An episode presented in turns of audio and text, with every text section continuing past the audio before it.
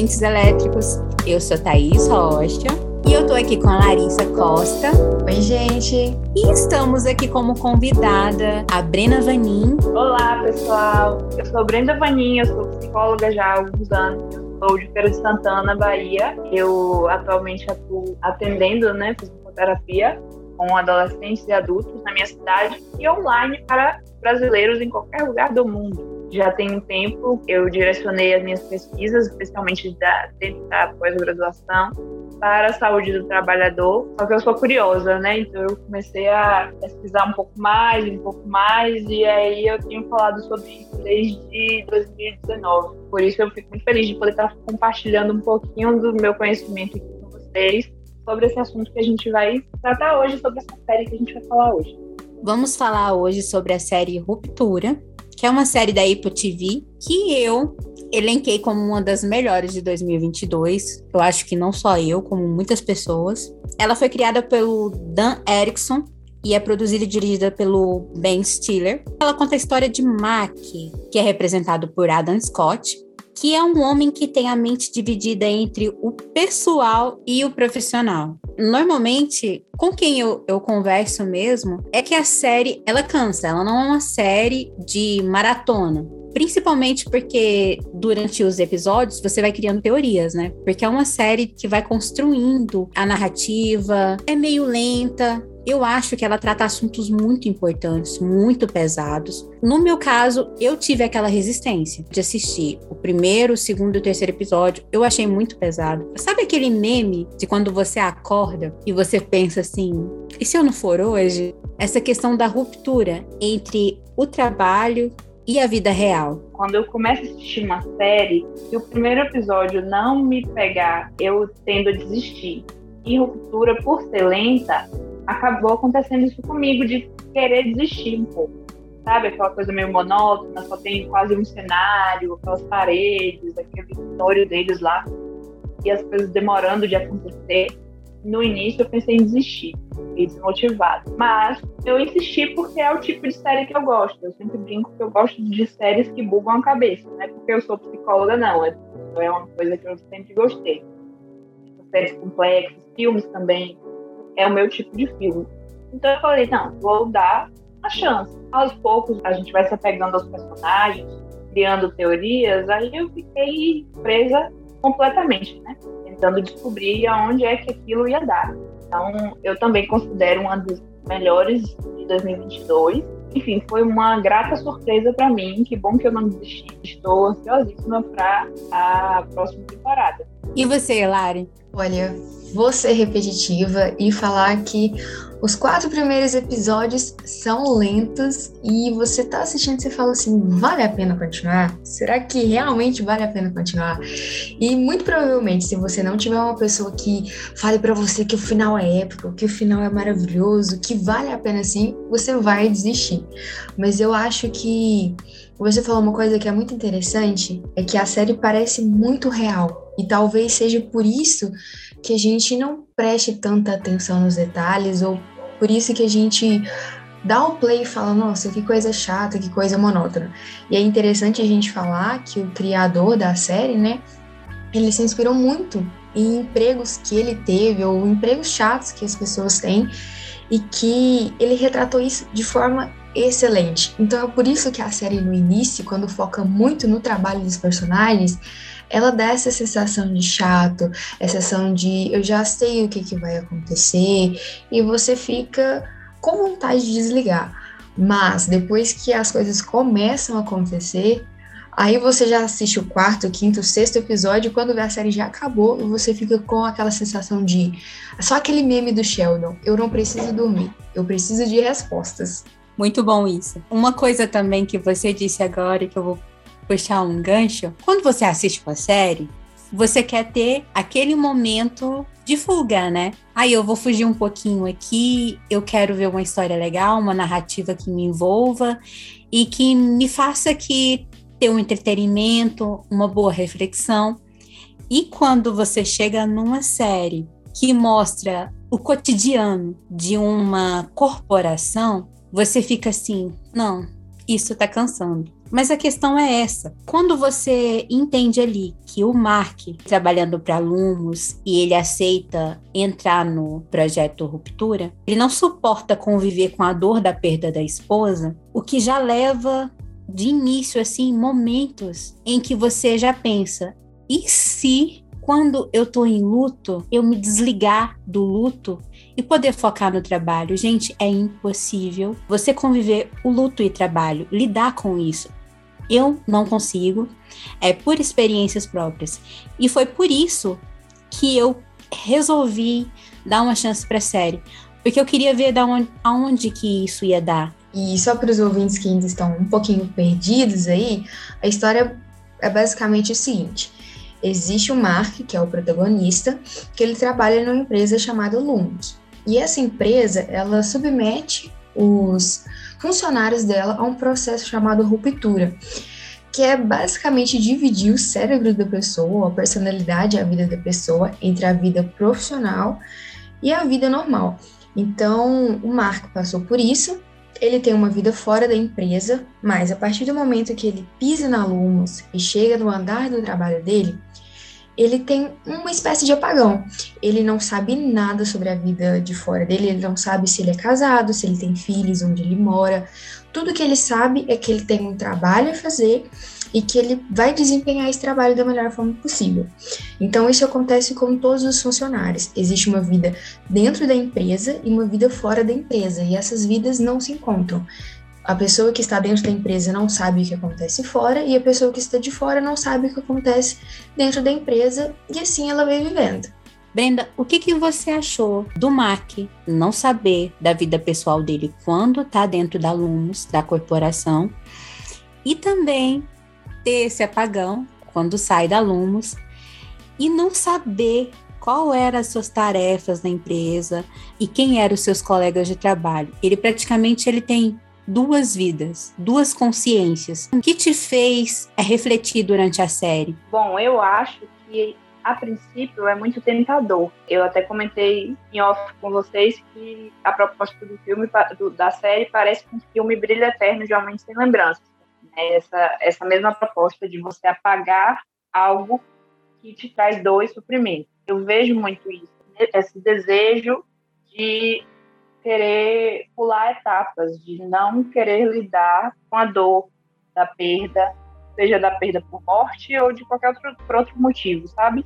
Bloquear, isolar essa área do meu cérebro para focar no que eu tenho que fazer. Seria massa se isso não me afetasse, não afetasse as outras áreas da minha vida. Eu percebo que, a princípio, existe uma, uma coisa muito tentadora, sedutora, de desligar uma parte do seu cérebro para apagar memórias. Só que aí a gente tem que pensar no até que ponto isso realmente vale a pena. Que eu acho que essa é a discussão principal da série e do filme também. Até que ponto isso realmente é válido. Parece que é algo bom eu fugir, eu ignorar a dor, mas na verdade só traz mais prejuízos a longo prazo. Ótima análise. E você, Larissa?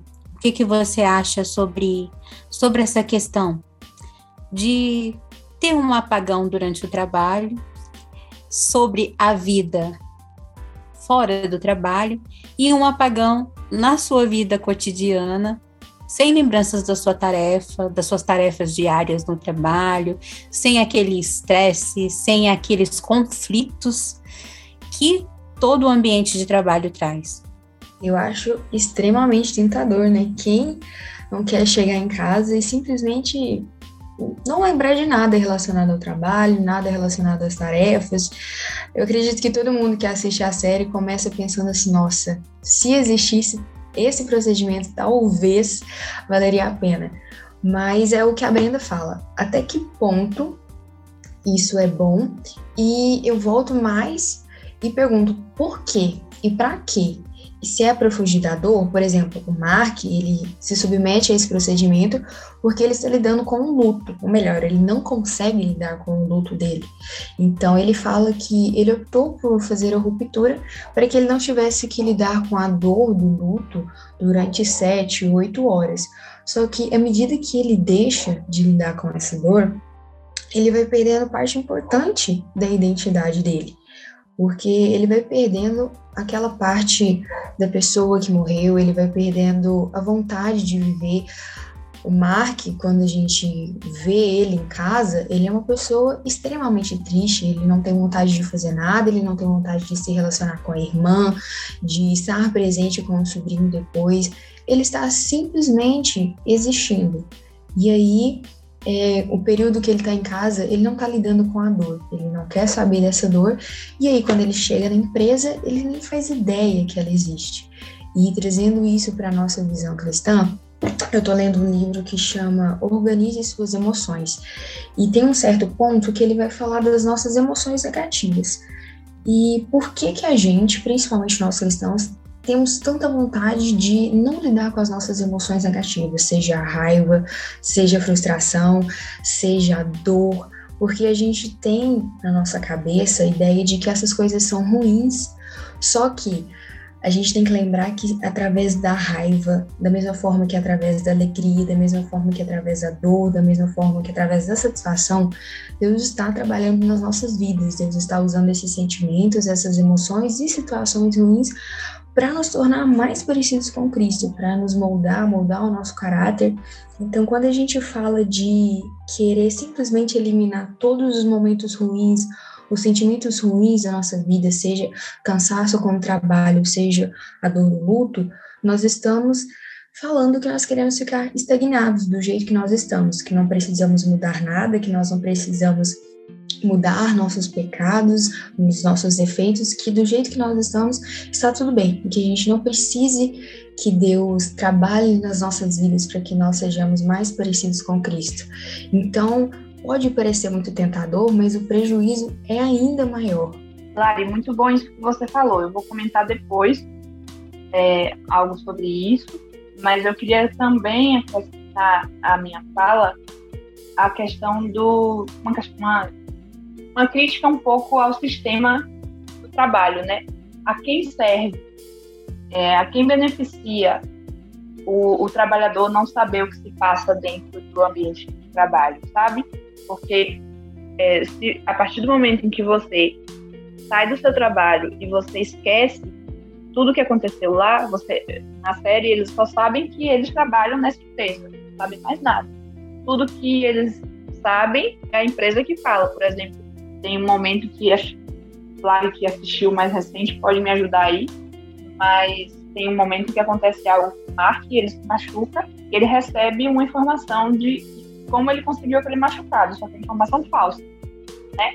Não foi daquela maneira. Então, assim, a quem serve, né?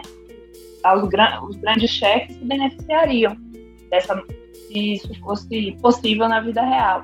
E quantos abusos seriam, quantas violências, quantos abusos seriam silenciados se a gente tivesse esse tipo de, de ferramentas. Se o trabalhador não soubesse o que aconteceu, ele não ia poder se defender. Então, isso daria margem para vários abusos que já existem né, e deles não serem resolvidos, não serem combatidos. É uma forma também de silenciamento do trabalhador. Né? Estudando a saúde do trabalhador, a gente vê quanto que é difícil tocar nessa área, falar sobre isso, quanto que é difícil a gente pensar nesse assunto, gerar estratégias de promoção de saúde, de prevenção do adoecimento. Por quê? Porque você vai ter que mexer na cultura da empresa, você ter que mexer no capital, no dinheiro, e não, as pessoas não querem isso, né? Os grandes chefes, as grandes lideranças não querem isso. Enfim, esse era um ponto que eu estava pensando e queria acrescentar. E sobre o que o Lário falou, dentro da, da fé cristã, né, dentro das igrejas, ainda hoje existe uma ideia de venha para, para cá que você não vai ter dor, não vai ter sofrimento. Uma promessa de uma vida muito fácil e abundante. e uma demonização das emoções, né? Até falou assim, emoções negativas, emoções ruins. E eu gosto de falar que as emoções são apenas elas mesmas, né? elas não são nem boas nem ruins. E vai trazer alguma diferença é como a gente lida com elas. O que a gente faz do que a gente está sentindo, daquilo que a gente está pensando. E, e aí, por isso, talvez exista esse, no meio cristão, exista esse estranhamento. Como assim eu estou sentindo isso? Como assim eu estou cansado? Como assim eu estou com raiva? Eu não posso me sentir dessa forma. Eu tenho que estar feliz e grato o tempo todo, algo assim, sabe? Eu penso que talvez venha dessa, desse lugar, uma ideia de que eu tenho que evitar o que eu estou sentindo e não entender por que, que eu estou sentindo daquela maneira. Você falou sobre essa questão que é super importante. Essa questão de que realmente é, você esquecer os seus problemas, é, saber gerenciar suas emoções, realmente é algo que pesa muito para o trabalhador e é algo que beneficia o empregador. Só que vemos hoje em dia, falando aqui no contexto brasileiro, o nosso contexto ele é bem injusto. Eu acho um contexto muito injusto com a vida humana e que você vê muitas melhorias, seja o seu melhor, faça o seu melhor, rompa os seus limites. Tem muito isso. Também sobre a questão seja constante, sendo que esses tempos atrás eu vi até na página de um psicólogo sobre a constância, o que ensinam sobre a constância, o que realmente é a constância. E também tem essa questão que a Lumo parece mais uma religião do que uma corporação. Vocês não têm aquela impressão de que você está assistindo a uma seita? Tem um Deus, tem pessoas que assistem, que estudam os mandamentos da Bíblia deste Deus, e o mais incrível de tudo, se erram, são punidas. Eu acho que a série faz um trabalho excelente no que diz respeito a retratar esse ambiente de trabalho que você e a Brenda descreveram. Um ambiente de trabalho com carga horária excessiva, que, se você parar para pensar, as pessoas, a individualidade da pessoa que fica lá na Lumos, ela não sai porque é como se a pessoa saísse da sala de trabalho dela, entrasse no elevador, a partir daquele momento ela tem um apagão, vai para casa, vive a vida dela, depois no dia seguinte ela volta, sobe no elevador e a consciência dela desperta. Só que para o que a série chama de interna personalidade que trabalha lá dentro, é como se fosse num piscar de olhos. Então eles falam que eles têm a sensação de que eles estão eternamente trabalhando, de que não existe uma folga, não existe um descanso e que a vida deles é apenas aquilo que existe no trabalho. E além dessa carga horária excessiva e retratada, tem também uma parte que eu achei muito cômico, que é a das recompensas entre aspas.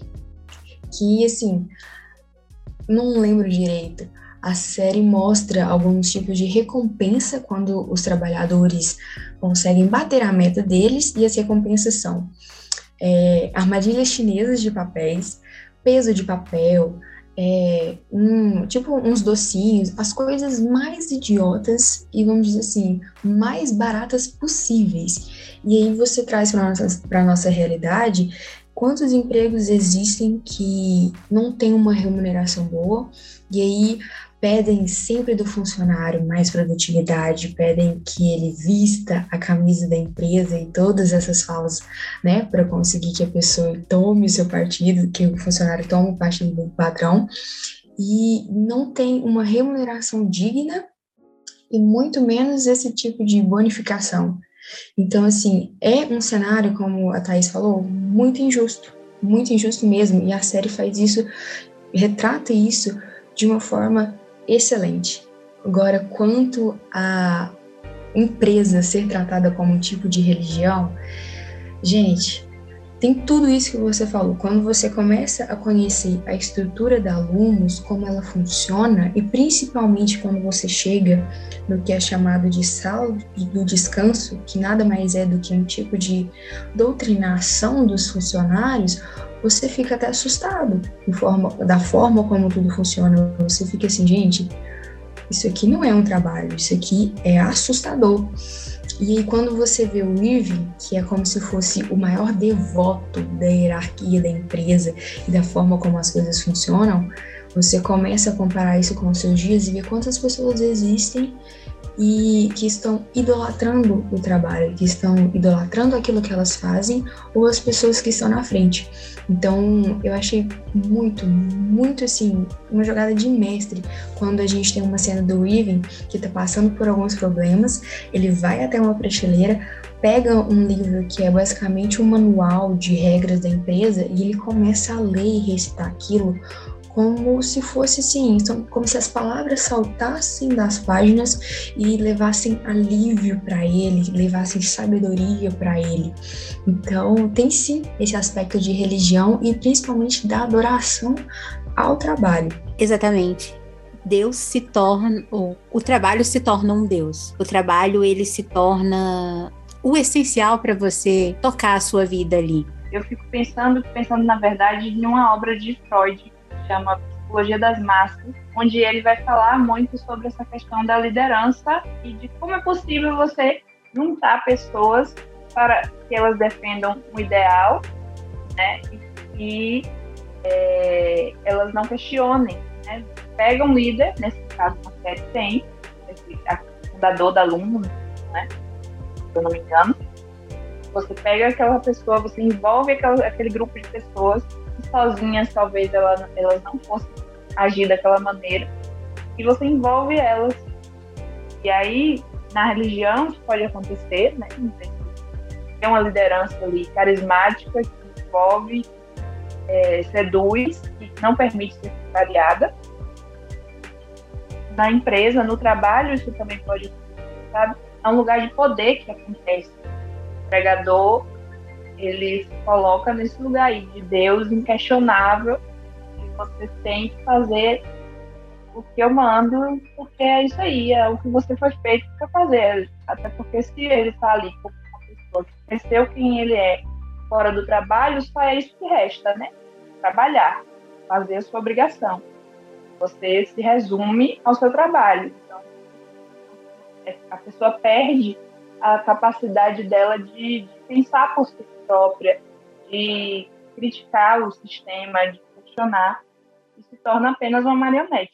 Você trouxe um tema bem, bem importante e necessário, que é essa questão relação poder e manipulação, que se torna um traço bem tóxico, não só no ambiente de trabalho, mas também no ambiente familiar e, infelizmente, no ambiente cristão que para nós cristãos não deveria ser separado, né? Porque a gente não vive nessa separação, nessa ruptura, nessa dicotomia. É, como cristão, nosso, a nossa história, a nossa narrativa, ela é integral, porque o nosso Deus ele é integral.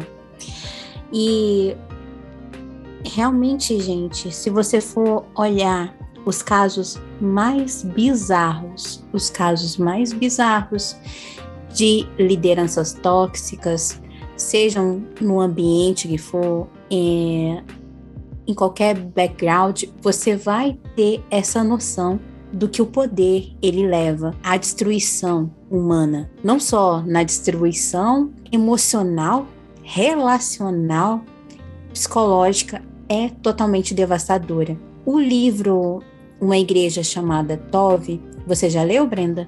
Esse livro eu comecei a ler. Infelizmente, eu me tornei uma pessoa que está com dificuldades de manter uma constância na leitura, mas eu iniciei a leitura dele. E uma igreja chamada Tove, Tove é uma palavra hebraica que significa bondade. Então, os autores do livro trazem é, o que é uma cultura tóxica dentro do ambiente religioso cristão e como combater e criar uma cultura que seja contrária, uma cultura de bondade. Aí eles, eu estou bem no começo do livro, mas já é um, só, só o início já me fez pensar muito sobre, sobre como reconhecer uma cultura tóxica, como é difícil combater, porque existe todo um controle, uma coerção, o medo das pessoas que são lideradas por pessoa lá em evidência, como é difícil combater porque existem ideologias que são criadas né, crenças que são estabelecidas e que levam anos para serem quebradas. E o livro vai falando sobre isso, sobre essa como é difícil, mas como, mas como é necessário você implantar e criar dentro do ambiente cristão uma vida saudável, uma relação saudável. Até porque a fé, a espiritualidade, ela é parte também da saúde mental, né? Parte importante para nossa saúde mental. Uma relação de fé que ela é saudável, ela vai fazer toda a diferença. Assim como se a relação da fé ela é abusiva, ela é tóxica e tem toda essa, essa questão aí de um abuso de poder, ela também vai afetar negativamente na nossa vida de forma geral. Também vale para o trabalho. Quando a gente estuda sobre saúde do trabalhador, né, existe a possibilidade, existem casos onde o trabalho faz com que a pessoa é, avance, cresça. O trabalho é uma parte da rede de apoio dela, aquele lugar, aquele ambiente. A nossa relação com a nossa profissão, ela não vai bem, obviamente afetar todas as outras áreas. Sobre esse livro, uma igreja chamada Tove, tem um BTcast da Mundo Cristão, com parceria com o Bibotalk. O Cacau Marx, que é do Ovelhas Elétricas, ele participa, é o BTcast Mundo Cristão 017. Ele vai abordar exatamente essas questões é, do, é, de como resistir o abuso e promover a cura. A respeito dessa figura autoritária, dessa figura de poder, a série traz a Harmony, que é como se fosse a presidente ou a chefe geral da empresa, e ela é exatamente essa figura que abusa do poder, essa figura que faz chantagem, chantagem emocional, essa figura que se impõe e que não respeita o funcionário todas as vezes que o Mark tem alguma interação com ela, a Harmony é extremamente agressiva e manipuladora. Ela fala para ele que é, quem te promoveu como chefe do departamento, quem fez isso por você, então já que eu te dei isso, você precisa fazer isso em troca. E ela tá sempre cobrando ele. E é interessante porque ela tem uma dupla personalidade, vamos dizer assim, que é totalmente o oposto, que é uma mulher doce, uma mulher idosa, totalmente atenciosa. E aí a gente fica se perguntando, né, como que uma pessoa que é totalmente autoritária pode ser assim também. É lógico que no decorrer da série nós vamos entender melhor sobre isso, mas a Harmony na empresa, ela é totalmente autoritária. Na hora que ela precisa ser um pouquinho mais gentil, entre aspas, para conseguir o que ela quer, ela é. Na hora que ela precisa ser agressiva, e aqui agressão no sentido literal de chegar a jogar um, objeto no funcionário e quase machucá-lo, ela faz também sem pensar duas vezes. Então, acho interessante a gente falar dessa figura de poder e como ela se relaciona com aqueles que estão abaixo dela, sobre o olhar da Harmony, que é uma pessoa cruel, uma pessoa manipuladora e não muito diferente daquilo que a gente encontra nos locais de trabalho pelos quais a gente passa. Uma coisa assim que me chocou foi o fato dela ficar assistindo eles.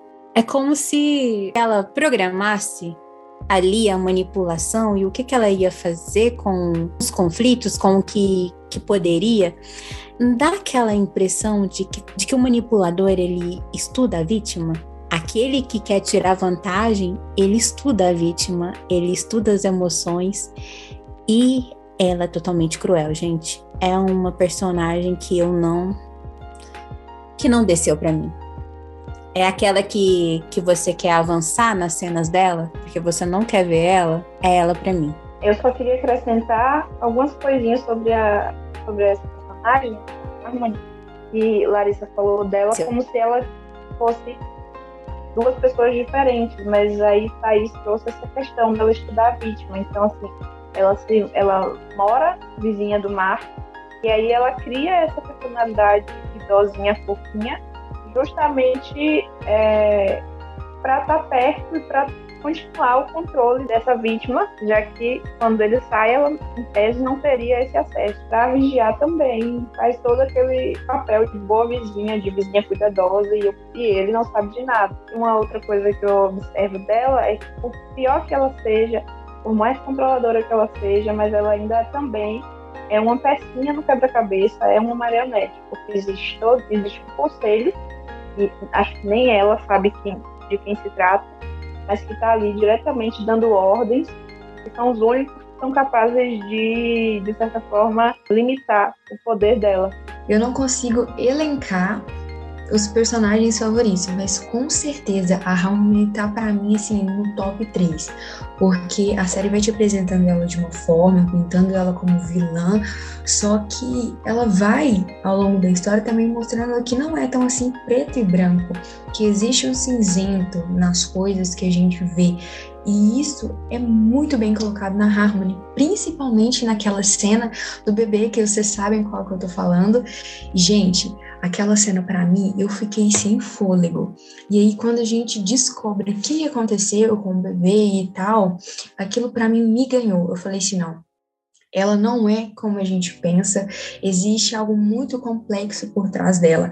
A série, já fica aqui o grande spoiler, não te dá muitas respostas, ela termina com mais questionamentos do que no início. E uma das coisas que você fica pensando ao assistir é o que existe por trás da Harmony, o que existe por trás dessa pessoa manipuladora, dessa pessoa agressiva, mas dessa pessoa que também é capaz de se importar com o bebê.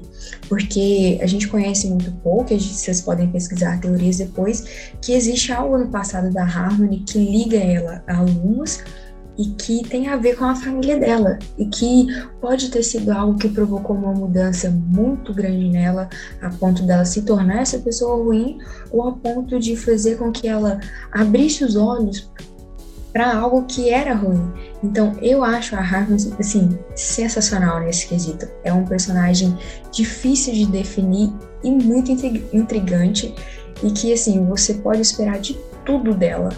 Eu tenho um problema de que quando eu não gosto de um personagem, mesmo tendo ali uma redenção, que eu sei que tem, eu não consigo, gente. Eu não consigo é, perder o ranço da cara do personagem. Eu tenho essas.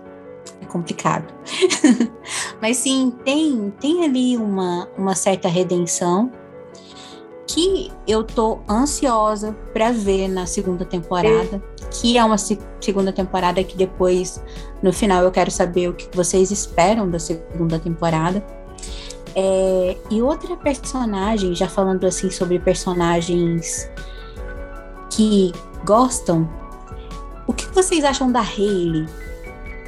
É, tem uma grande revelação ali durante, durante a narrativa, mas eu queria saber o que vocês acham sobre da Hayley, principalmente dela querer sair dali.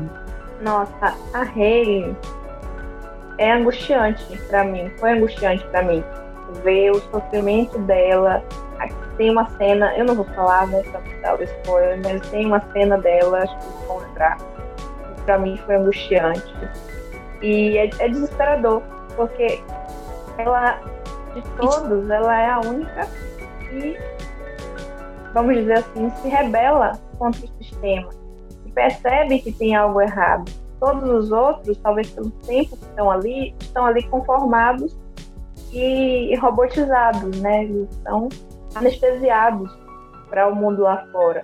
Ela não, ela desde que ela chegou, ela causou um, um reboliço na empresa, por, justamente por não se adequar ao padrão, não se adequar ao que a empresa propõe, ao procedimento. As tentativas dela de fugir, nossa, aquilo mexeu muito comigo, no sentido de pensar na pessoa que quer romper é um sofrimento quando alguém vem de um contexto tóxico, abusivo, seja num, num relacionamento, seja no contexto familiar, no trabalho, e você romper com padrões, com coisas que as pessoas estão lhe dizendo, e com toda essa sedução do olha que legal você esquecer a sua vida fora daqui, é, e a angústia dela por querer sair, não Tem uma cena, inclusive, que ela corre, corre, corre tenta sair e continua dentro da empresa também, né? Ali me trouxe muita angústia, mas também me trouxe muita empatia pela personagem, porque é, você entende o sofrimento dela. Todo mundo sabe como é ruim estar num ambiente adoecedor e querer sair não traz aquilo que a gente falou no início, essa identificação do cotidiano, né, com algo que a gente já viveu em, algum, em certa medida, né? Gente, até o descanso em Severance é algo estranho. O que, que vocês acham da sala do descanso, a break room? Engraçado porque tem uma psicóloga na empresa e como isso é também parecido com o mundo real, porque às vezes as empresas trazem uma postura de preocupação com a saúde mental dos funcionários, até chamam a gente, psicólogos, para estar tá lá palestrando, mas a gente é podado. Isso eu falo de experiências que eu já vivi, onde eu tentei falar um pouco mais, trazer uma visão mais crítica e eu fui cortada, eu fui podada, porque não pode falar disso aqui, senão você vai ser julgada como é, sendo de uma posição política diferente das outras, como se você quisesse fazer uma revolução aqui, enfim. E eu fui cortada, sabe? Então, assim, eu posso ir, eu posso falar coisas, mas eu tenho que manter sempre no raso, porque não é de interesse do empregador aquilo que eu falei no início. E o, o profissional, o empregado, a pessoa que trabalha ali, tome consciência dos abusos sofridos, tome consciência do quão adoecedor é esse lugar. Então, ao, mesmo tempo, tem a psicóloga, mas ela não está servindo para o que ela deveria, né? Que é o não promover, não perpetuar uma situação de, de violência. É um lugar que deveria ser de saúde mental dentro daquele ambiente, mas que na verdade só reproduz, só é parte do sistema, né? Sim, a, a sala do descanso é aquela do que os erros são punidos é. com castigos físicos. Ela quebra o conceito de descanso. A punição ali não é legal.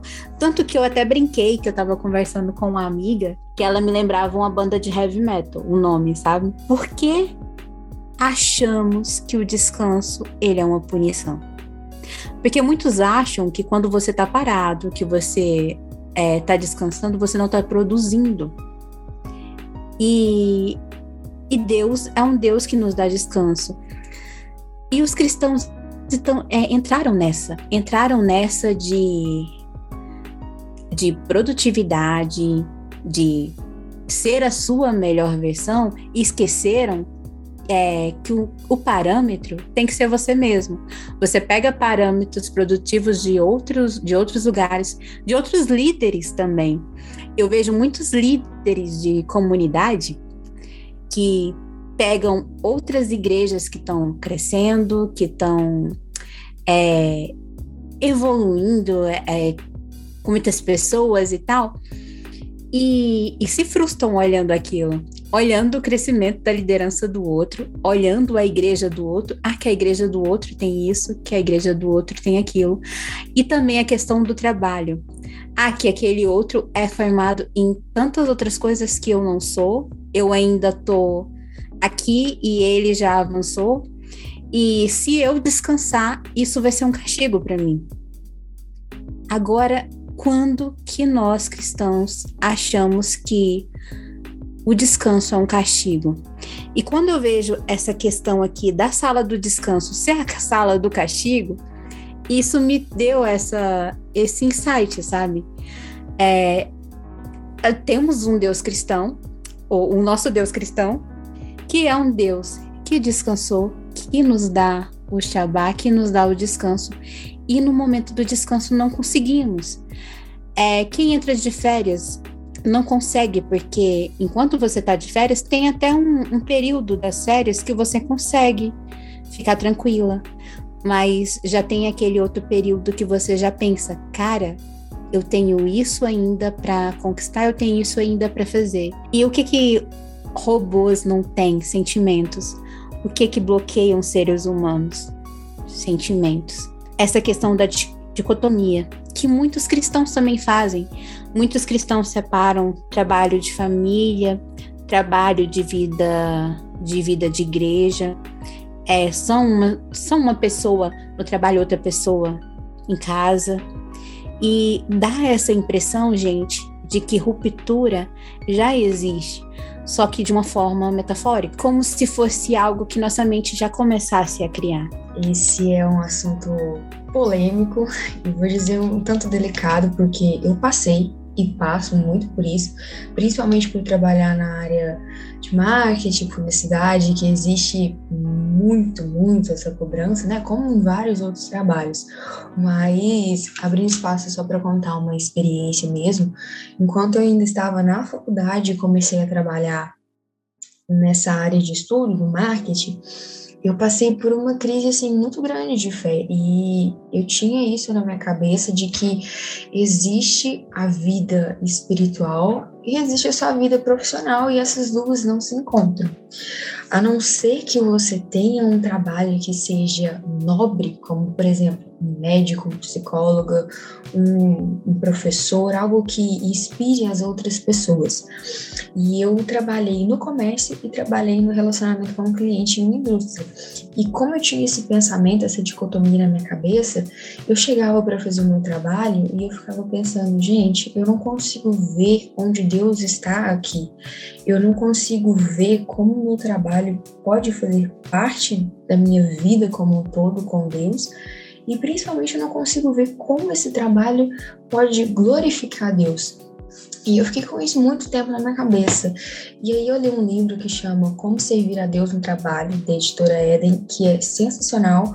E foi só quando eu comecei a mudar essa visão. Eu acho legal que o autor traz a visão de trabalho como tudo aquilo que você faz para sobreviver ou atender alguma necessidade, seja trabalhar de carteira assinada, seja você estudar para alcançar uma faculdade, seja tudo aquilo que você faz para alcançar um objetivo importante na sua vida.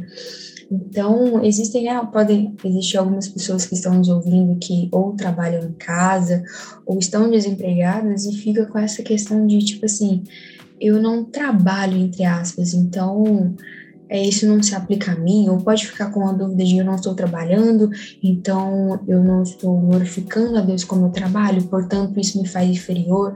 Então, quando a gente tem definido o que é o trabalho e eu gosto dessa definição dele de que é tudo aquilo que a gente faz em prol de um objetivo, isso abre a nossa cabeça. E ele também fala uma coisa muito interessante, que é assim, ó, quando nós fazemos o nosso trabalho bem feito, nós estamos glorificando ao Senhor. E não importa se esse trabalho seja um trabalho monótono numa loja, seja atendendo o telefone todos os dias, seja ensinando outras pessoas, seja ouvindo outras pessoas, como os psicólogos e ajudando elas. Não importa qual seja o seu trabalho, se você faz isso bem feito, com alegria, de forma honesta, você está glorificando o Senhor. Então, quando a gente entende isso, que qualquer coisa que eu faça no meu trabalho, seja o que for, ela vai glorificar o Senhor, então eu passo a entender o trabalho como algo importante na minha vida e como um aspecto que engloba todo o meu ser. Eu passo a enxergar isso como uma área da minha vida em que Deus está presente também, porque não existe nada no mundo, em nenhum aspecto da nossa vida, em que Deus não esteja. E o nosso trabalho faz parte disso. Então, nós precisamos parar de ter essa visão de que existe um trabalho mais ou menos elevado ou mais ou menos espiritual e entender que aquilo que eu desempenho é uma oportunidade para glorificar o Senhor, era uma oportunidade para levar o Evangelho de alguma forma e é uma oportunidade para Deus trabalhar na minha vida, desenvolver habilidades, desenvolver é, habilidades que vão ajudar outras pessoas a trabalhar nos meus sentimentos, nas minhas emoções e me ajudar a lutar contra pecados.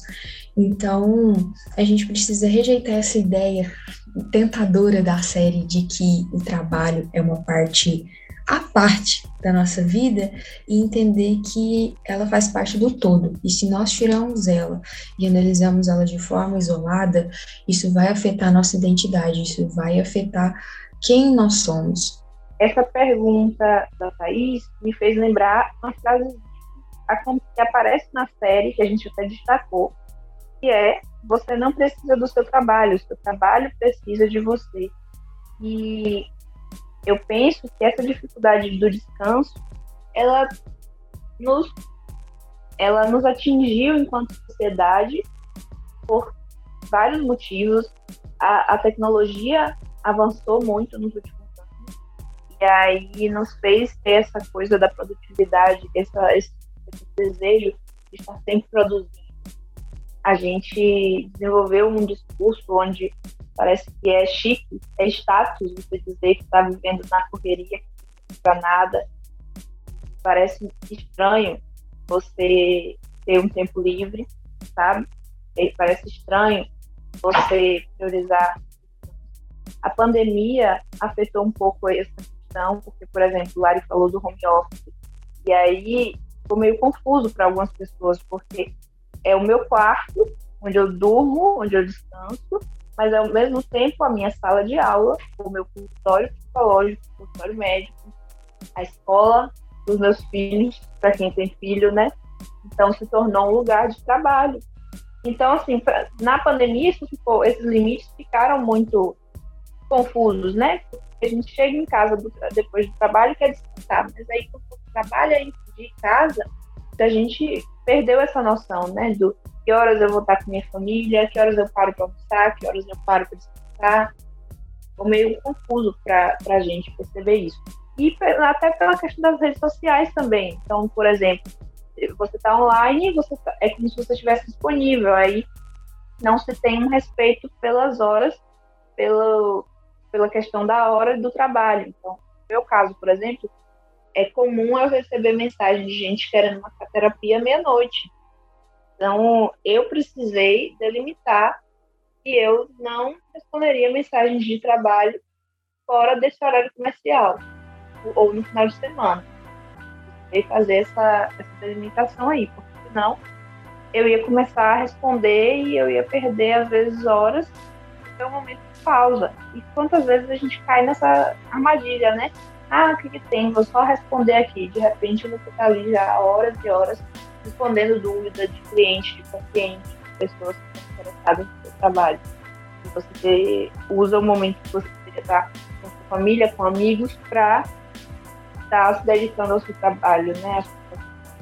Então, esses limites, acho que a pandemia afetou por conta dessa fusão aí da tecnologia e da, do office, do trabalho de casa e, mas isso já vem acontecendo por causa dessa mentalidade da produtividade tóxica, mentalidade reforçada pelo capitalismo, toda essa questão aí de se eu estou parado, eu estou perdendo tempo.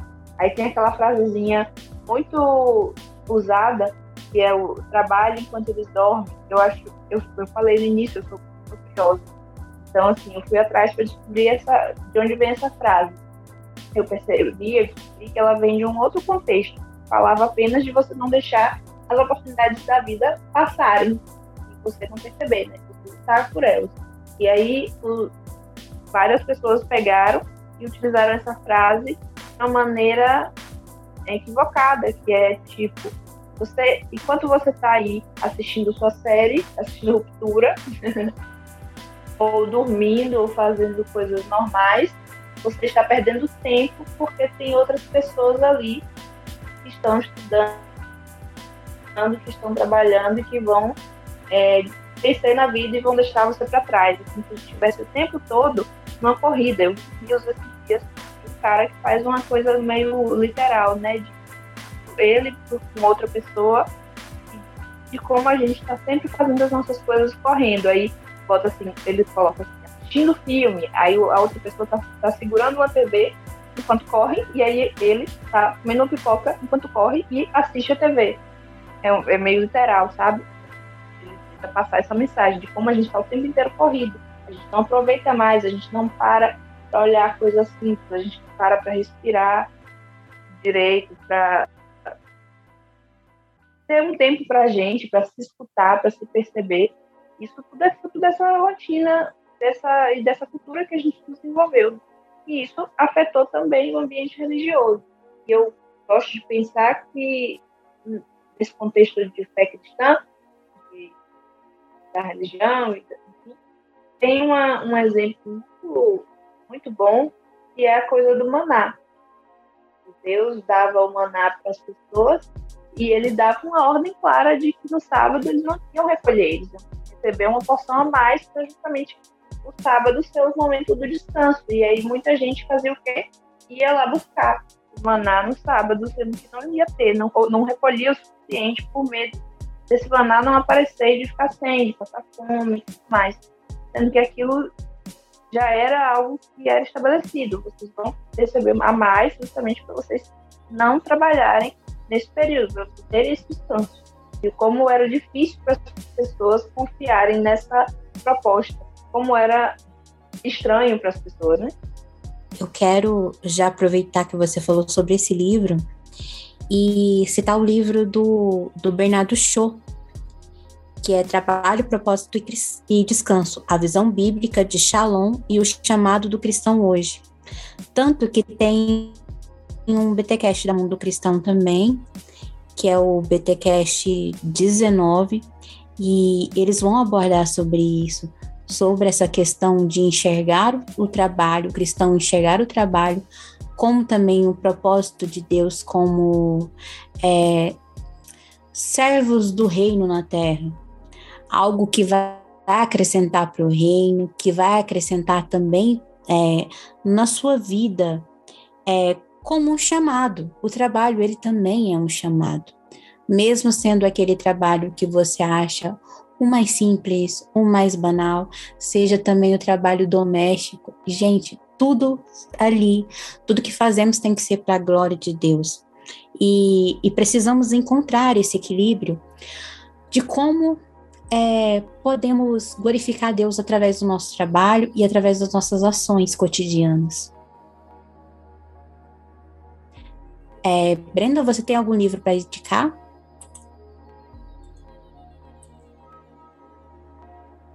Tenho sim. Um livro que tem muito a ver com isso que estão fazendo é o livro Liturgia do Ordinário.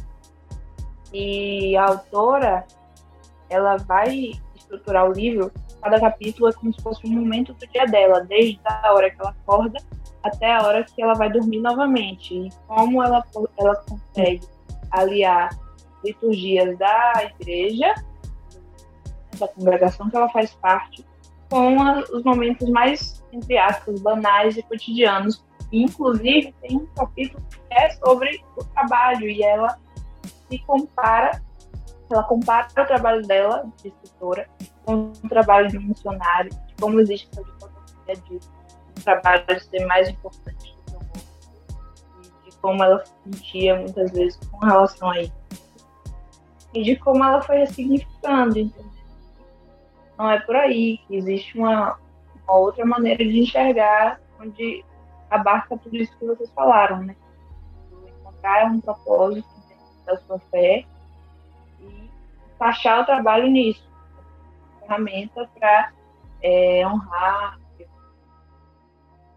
Ai, meninas, eu sou fã da Tish, então eu sou até é, suspeita de falar, porque eu sou muito fã da Tish Warren. E esse livro, Liturgia do Ordinário, ele tem, ele impactou minha vida em várias formas não só na do trabalho, mas em, em várias formas de enxergar o cotidiano para a glória de Deus. Tanto que tem também o BTcast dele, que é o é um BTcast 450, gente. Se vocês não escutaram, é um BTcast lindo também. E eles vão, abord eles vão abordar essa questão é, de como glorificar a Deus no ordinário.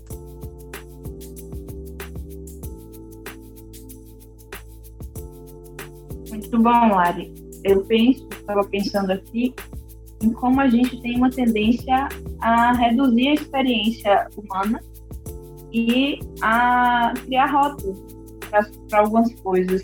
E como a gente tem é, essa tendência a trocar, a, a, colocar certas coisas num lugar que não são especificamente delas. Como assim? A gente tende a olhar o trabalho como algo, como toda a nossa identidade. Então, assim, eu sou psicóloga, então parece que a minha vida inteira gira em torno disso. É algo que eu sempre tentei combater. Então, por exemplo, quando a, as pessoas ouvem eu falar que sou psicóloga, sempre tem aquela piada, né? Ah, tá me analisando. Ah, ela já sabe quem é tudo da, da, gente aqui, ela já tem uma opinião sobre a gente, ela já fez uma análise. E eu tô ali fazendo a unha sabe? Vivendo minha vida normal, fazendo coisas do cotidiano. Ali, nem tô pensando no meu trabalho, mas as pessoas pensam que por eu ser psicóloga, eu sou psicóloga 24 horas. Porque é como, existe muita essa ideia, como se o trabalho ele fizesse parte de quem eu sou quase que quase 100%. E não é por aí, né? Existe um equilíbrio.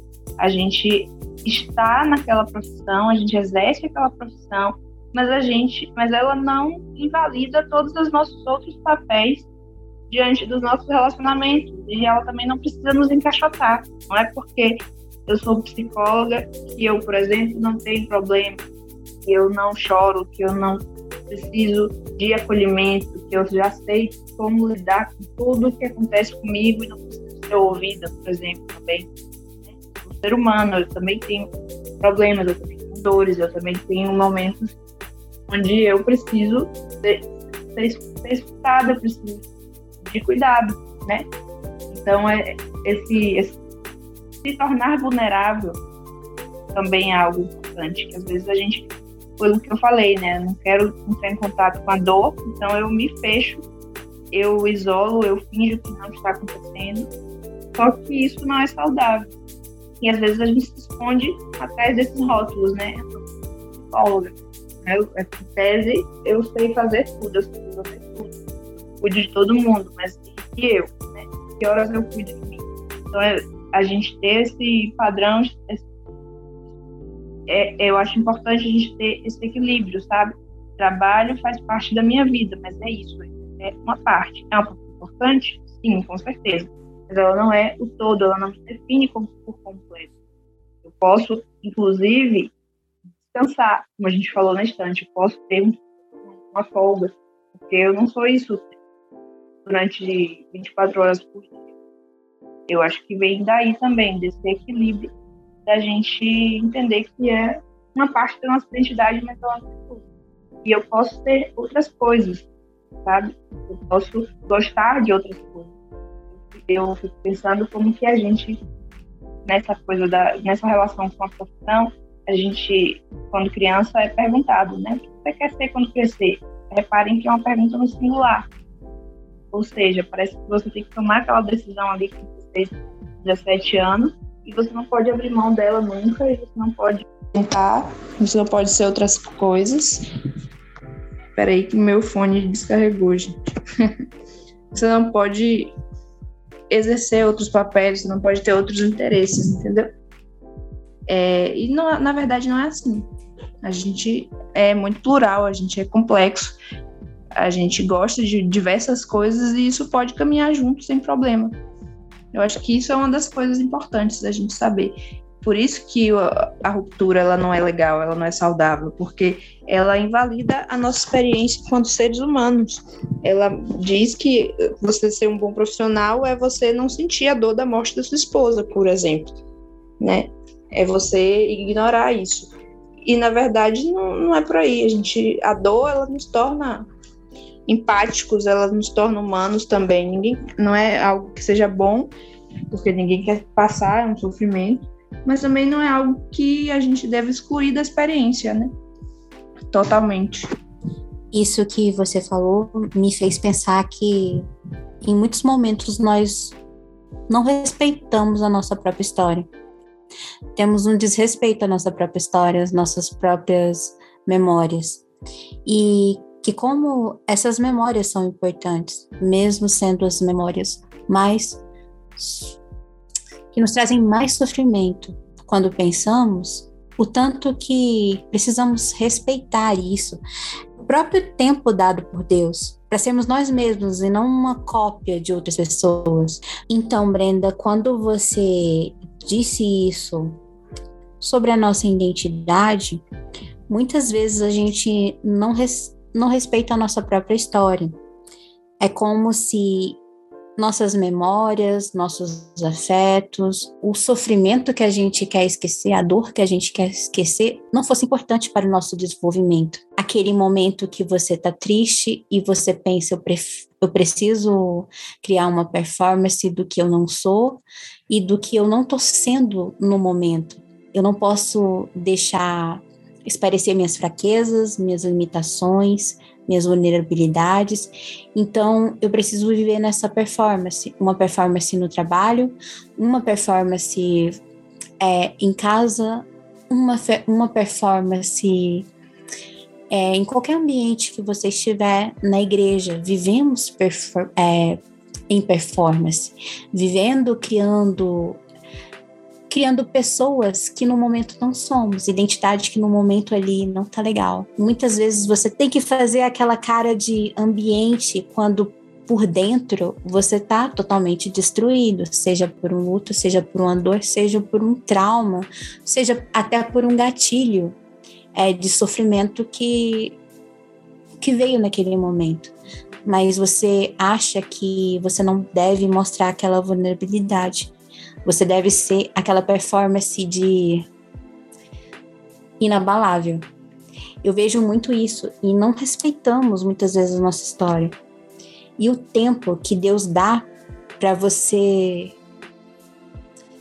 entender o propósito de, é, dessas coisas ruins da vida, dessas memórias que você não vai esquecer, mas que talvez na frente te mostre o propósito de todo o sofrimento e todo o amadurecimento que essa história que no momento presente você não respeitou, você não viveu o luto, ou talvez você não tirou um tempo para entender o sofrimento, porque você queria acelerar aquele sofrimento, ou talvez você queria ter essa ruptura de você não lembrar naquele momento que você precisa entregar um trabalho, de que você precisa fazer algo produtivo e você não quer lembrar daquilo porque aquilo está te bloqueando, bloqueando a sua produção. Então, eu acho que não nos respeitamos, é, não respeitamos os nossos limites. É, muitas vezes eu tenho isso, de não respeitar os meus limites e de não entender que eu preciso é, confiar nesse tempo de cura, desse tempo dado por Deus. Somos nós mesmos, né? E não cópias de outras pessoas, fragmentos de outras pessoas que admiramos. Muitas vezes queremos é, ter conquistas parecidas ou parâmetros parecidos. Gente, muitas vezes a gente tem isso. A nossa identidade não é baseada em Cristo. Mesmo sendo cristãos, é, o pecado ele leva a isso. O pecado ele é uma própria ruptura, né? E às vezes sentimos menos Thaís, menos Larissa, menos Brenda, ou menos você ouvinte que está ouvindo agora, menos você. E mais fragmento de outras pessoas que você queria ser naquele momento, de que você achou que seria mais fácil, é, ou que situações que você estivesse vivendo naquele momento te traria mais paz do que a dor que você está tentando resistir, tentando não lembrar. Eu concordo com tudo que você trouxe. Eu acho que vem daquilo que eu já tinha até falado, dessa evitação também do, do sentir dor e de como é importante a gente se reconectar. Às vezes o sofrimento ele, ele vai ser, às vezes não, vai ser ruim, mas depois que passa, você consegue absorver e ressignificar ele de outra maneira. E você consegue ver o quanto que aquilo te levou para um outro lugar, o quanto que aquilo te trouxe um amadurecimento, sabe? Acho que é importante também, faz parte inclusive do processo terapêutico, a gente ressignificar as nossas experiências, a gente ter uma narrativa, transformar aquela narrativa de dor que a dor não vai ser apagada, né? Não é isso, não é uma ideia de romantizar o sofrimento, mas de entender que é possível a gente ressignificar aquilo ali, é possível a gente se reconectar com, com a nossa no, uma nossa nova versão a partir do que aconteceu, porque não tem como mudar o que aconteceu, o que nos afligiu, a morte de uma pessoa, né, por exemplo, não tem como você tirar, mas evitar lidar com o sofrimento que isso causa, com a dor de, de uma perda, de um luto, é muito pior, né? E quanto que esse tipo de coisa contribui, né, para para esse desenvolvimento mesmo, dessa maturidade da gente enquanto indivíduos, enquanto seres humanos. A gente só sabe o que a gente sabe, a gente só é, entende algumas coisas depois que a gente passa por aquilo, por aquele caminho. Então, se você evita o sofrimento, você evita também um aprendizado. E aí eu volto a falar do filme Brilho Eterno de Uma Mente Sem Lembranças. Tem uma cena que nem é dos protagonistas, é da recepcionista do local, porque o filme é sobre isso, é sobre uma empresa que tira memórias traumáticas das pessoas e um casal que usa isso para superar o fim do relacionamento. Aí tem a cena da recepcionista falando assim: "Não, senhora, a gente não pode realizar o mesmo procedimento duas vezes no mesmo mês". Então é, é você pensar que uma pessoa fez um procedimento desse e já estava procurando de novo para fazer aquilo outra vez, porque não soube lidar com a perda, com a dor de uma situação. O Joel, que é o personagem principal do filme, ele entende isso, ele entende quanto que o relacionamento, por mais que houvesse dor, também trazia algo de positivo para ele. Então ele quer parar o procedimento. Então o filme é todo centrado nessa experiência do, do Joel, né, sobre o esquecimento, sobre as memórias, sobre o sentimento que ele tem pela Clementine. É um excelente filme para vocês assistirem, né? É uma, uma dica que eu dou para todo mundo. Se você fosse resumir essa série em um tweet, frase que a Larissa ama, qual você resumiria, Brenda? Se eu fosse resumir ruptura em um tweet, rapaz, eu diria que aquilo que a gente falou no início, melhor série de 2022 e que vale super a pena assistir, porque por toda essa discussão que ela traz. Ótimo. É, o meu tweet seria que é importante não esquecer. Essas memórias, gente, que eles esqueceram, que na verdade traziam sofrimento, eram importantes, necessárias, e você vê ali no, no decorrer da narrativa o quanto é importante não esquecer. Olha, se eu fosse definir essa série, seria e se o feitiço do Doutor Estranho no filme do Homem-Aranha tivesse dado errado? E se o Peter Parker tivesse esquecido que ele era o Homem-Aranha? Fica aí o questionamento. Muito bom, muito bom. Muito bom. Amei, temos amei. Um, Perfeito. Temos, temos uma Marvete entre nós, mas. Eu Entendi. sou um pouquinho também. Sou um pouquinho. Uma Marvete iniciante, mas sou. Entendi totalmente a referência. Muito bom. Eu também bom. entendi a referência, adorei. Gente, vamos caminhar então para o final. Brenda indicou esse filme maravilhoso. É Brilho Eterno. Brilho Eterno de Uma Mente Sem Lembranças. É um filme antigo com Jim Carrey e Kate Winslet. Eu vou indicar o livro do Tim Keller, como integrar fé e trabalho já é muito famoso, com certeza a maioria já leu, mas para quem ainda tem essa dúvida de como o trabalho pode ser uma ferramenta para glorificarmos a Deus e como ele faz parte do todo da nossa vida, ele é excelente. Keller é maravilhoso, gente. Esse livro assim... tá, na minha, tá na minha lista. Tenho muita vontade de ler. Eu só assino embaixo na indicação da Lari. É, Brenda, deixa suas redes sociais pra gente. Para quem quiser certo. te conhecer, conhecer seu trabalho, seus textos. Certo. É, meu Instagram, arroba Brenda Vanin PC. Lá eu, eu confesso que eu tô um pouquinho estou em dívida, né? Já tem algum tempo que eu não posto alguns, algumas reflexões, mas lá tem muita indicação antiga de série, de filme. É, lá também tem muito disso que eu falei, dessa relação entre trabalho, saúde do trabalhador, síndrome de burnout, trabalho e identidade. Tem vários posts antigos que, que eu trago essas reflexões, então vale a pena dar uma olhadinha lá. Arroba Brenda Vanin PC. Ótimo. Gente, o que vocês esperam da segunda temporada? Primeiro, eu espero que a abertura seja tão boa quanto essa da primeira temporada, porque, gente, eu não consegui pular. Eu assisti todas as vezes, porque eu ficava procurando pistas ali para saber o que, que ia acontecer. Então, eu espero que seja uma abertura bacana.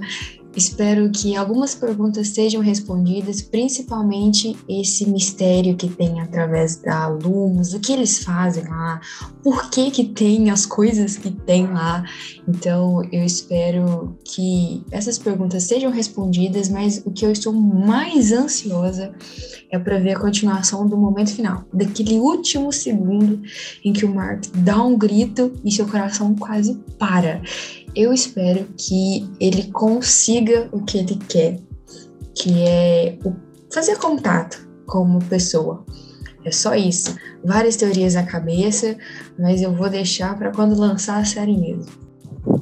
Eu estou igual a, ao Sheldon, né? Eu, como o Lari falou, não preciso dormir, preciso de respostas. Eu espero respostas.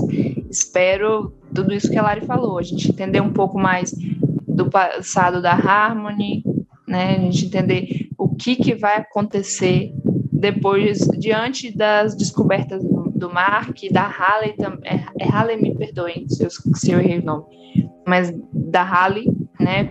A descoberta, as descobertas que eles fizeram no, no último episódio, como que eles vão viver a vida deles a partir de agora, depois que eles descobriram o que eles descobriram, né? Eu estou muito curiosa para saber esse andamento, esse pós, o que rolou depois daquilo lá, daquela de toda a sequência de eventos finais. Gente, o que eu espero da série é que eles desenvolvam um produto novo, além de Severance. Eu tenho essa impressão que eles estão desenvolvendo algo e que vai ter um produto novo, que vai puxar ganchos para novas histórias. Gente, eu também espero muito que a irmã do Mark abra os olhos dela e veja com quem ela tá casada, porque eu tenho muito ranço daquele personagem. Pronto, falei, tô leve. Aquele episódio final que ele tá lendo o livro dele, eu só conseguia ficar pensando, pelo amor de Deus, dá um jeito nesse cara nessa segunda temporada. Não aguento mais. E além disso, eu também espero que a gente possa conhecer um pouco mais o como que ele chama, gente? O Miltic, que é a babá, né, do grupo, porque eu acho ele maravilhoso. O ator é excelente, gente. As caretas que ele faz, ou a forma como ele muda a postura dele para expressar um sentimento, é maravilhoso. Eu quero mais desse personagem na segunda temporada. Legal, legal, legal. Gente, se eu fosse falar aqui todas as teorias da minha cabeça, que eu acho que vocês também fizeram várias, a gente ia ficar mais umas meia hora falando sobre teorias. É, então, caminhando realmente para despedir aqui desse papo e falar que pode insistir na série, que a série ela vale a pena, Ruptura vale a pena. É, eu queria puxar um pouquinho a sardinha pro Instagram do Ovelhas. E eu quero que vocês deem atenção no texto de, que eu fiz sobre Maverick, e ele fala sobre essa questão de confrontar a, de você confrontar o passado, de confrontar as, as histórias ruins de frente. Pessoal, passando para lembrar também, é, além de seguir no Instagram, sigam também, se inscrevam no nosso canal do YouTube e lembrando que agora aqui na plataforma do Spotify você tem várias opções para interagir com a gente, seja responder as caixinhas de pergunta, seja as enquetes, então dá esse apoio pra gente. Vai lá no Instagram, curte os nossos posts, compartilha, porque isso deixa a gente muito feliz e muito animados para continuar produzindo esse conteúdo para vocês. Brenda, você tem uma consideração final para fazer? Só insistam na série, né? como, como o Lari falou. Se você, assim como nós, teve um início e largou, né? Não achou que a série não valia a pena, quero te encorajar a retomar, porque vale muito a pena. E é isso. Espero que esse papo da gente, para mim, foi muito bom estar aqui com vocês e eu realmente agradeço pela oportunidade e eu espero que tenha sido um, um bate-papo também esclarecedor para vocês que estavam escutando. Muito bom, gente. Então, ficamos por aqui e até o próximo episódio.